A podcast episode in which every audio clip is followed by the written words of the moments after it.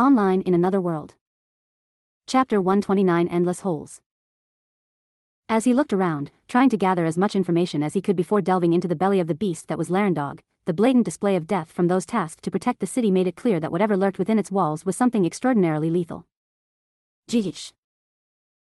There was a disorder felt secondary to the state of his body, a new magical signature was felt, completely different from that just outside of the gates.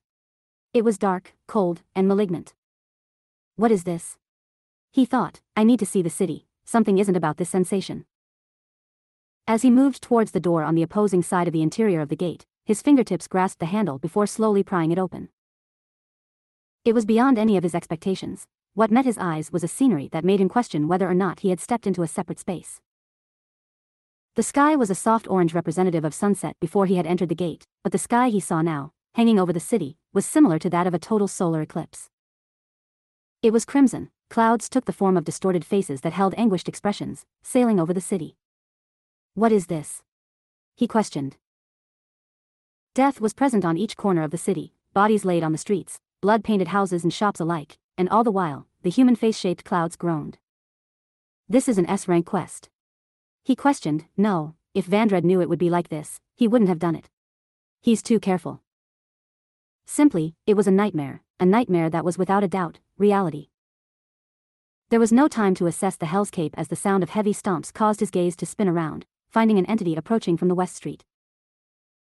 It was a lumbering giant, roughly twice his height, pale and built with thick limbs and an even thicker neck, though it seemed to lack eyes and possessed a body covered in holes. A soft whistle emitted from its body as air passed through the many holes embedded in its flesh. What the? Is that thing the entity responsible for this? He mumbled, raising his staff. The sight of it was a stomach-churning endeavor, it groaned as it approached slowly, carrying a hatchet in its left hand.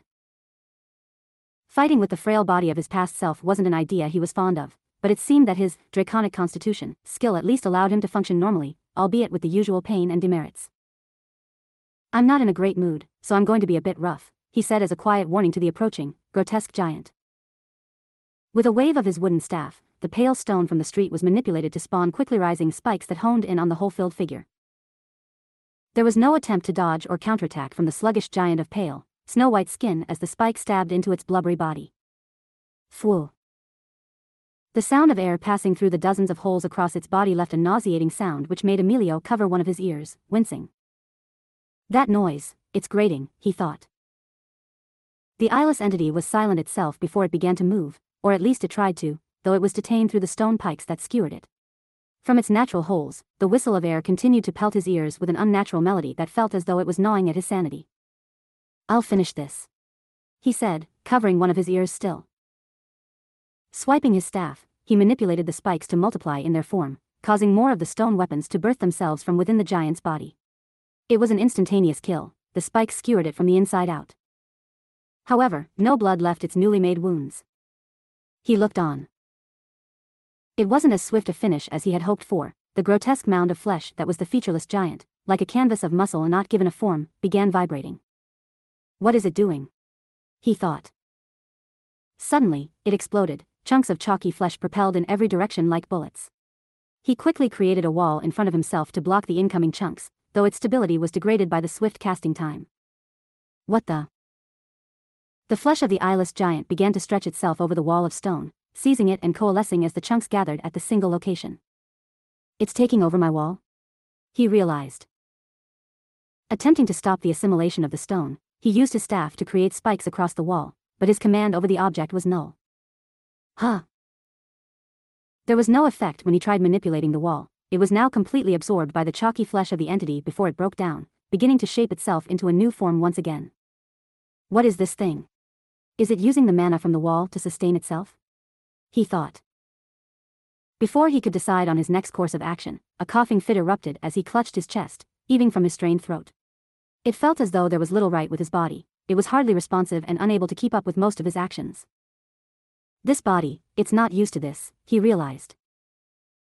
Though his mana itself and knowledge on how to wield it was still there, it seemed the body of Ethan wasn't adjusted to magecraft. Even so, there was no choice but to move as the creature that assimilated the wall had reshaped itself into a new form, this time taking a more lanky, humanoid shape with dozens of holes through its body, but this time with empty eye sockets. I need to retreat for now and prepare. he planned.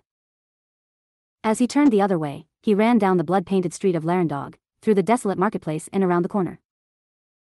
Even with draconic constitution, running was difficult for his malnourished, sickly body as he was deprived of oxygen from the short-lived sprint. He was forced to duck into one of the empty shops, which luckily had its door just slightly open. Phew. He breathed out after shutting the door behind him, finding himself in a wrecked shop full of mostly destroyed pottery. The floorboards creaked beneath each of his steps as the planks were rotting from some substance that had moistened the material. It really is destroyed, he thought, this whole city and its people. There was too much that was still unknown to him, why he had now taken the appearance of his previous self, the nature of the eclipse hanging over the city, but more importantly, the morphing creature. Part of me wants to turn tail and run, but, I know deep down, that's not possible.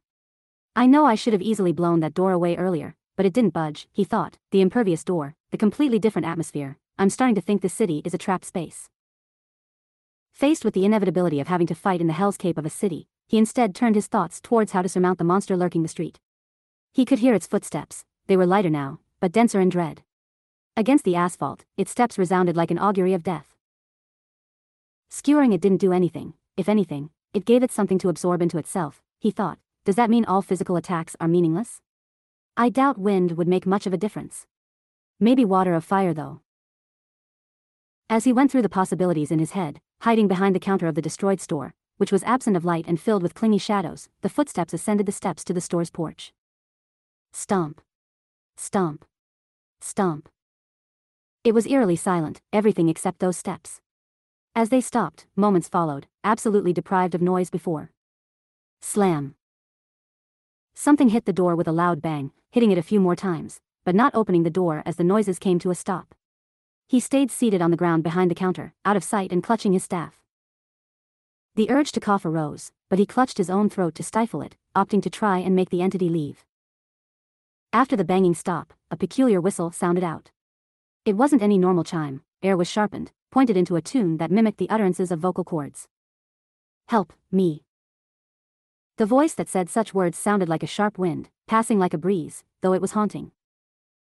Emilio silently sat up to peek over the counter. Did it talk? He realized. As he slowly peeked over the counter, which was dirted with shards of broken glass, the screeching of flesh scraping against a window met his ears. It was a chilling sight. The humanoid, white-fleshed creature was standing behind the window, scraping its palm against the glass as it stared through with its absent eyes. Please don't, help me, I'll do anything. As the entity emitted words, it didn't produce the sound with its lips, but through the many holes throughout its body, which manipulated the air that passed through its body, contracting the holes as if it were an instrument. Those words, is it mimicking, people it's killed? He realized.